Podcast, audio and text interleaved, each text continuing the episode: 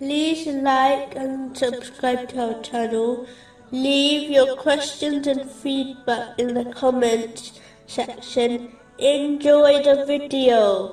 Continuing from the last podcast, which was discussing chapter 16, verse 104. Indeed, those who do not believe in the verses of Allah, Allah will not guide them. Allah, the Exalted, covered the hearts of some of the non Muslims of Mecca as they adopted this type of argumentative mentality. Chapter 4, verse 155. And they're saying, Our hearts are wrapped. Rather, Allah has sealed them.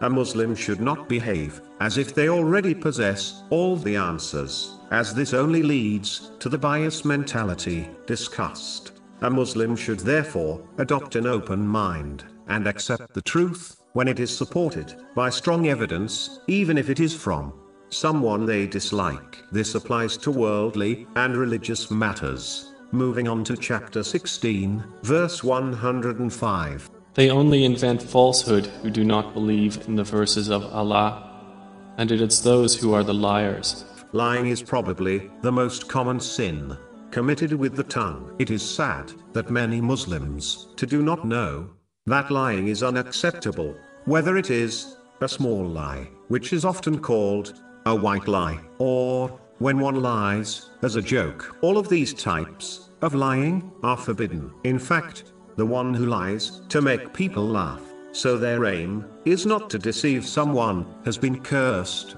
three times. In one narration, found in Jami At Tirmizi, number 2315. If lying, as a joke, is cursed, then can one imagine the seriousness of lying while deceiving others?